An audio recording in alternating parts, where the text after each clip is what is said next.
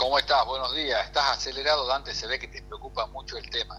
Me voy a referir a, a una frase célebre del filósofo romano Séneca. Nada se parece tanto a la injusticia como la justicia tardía. Bien.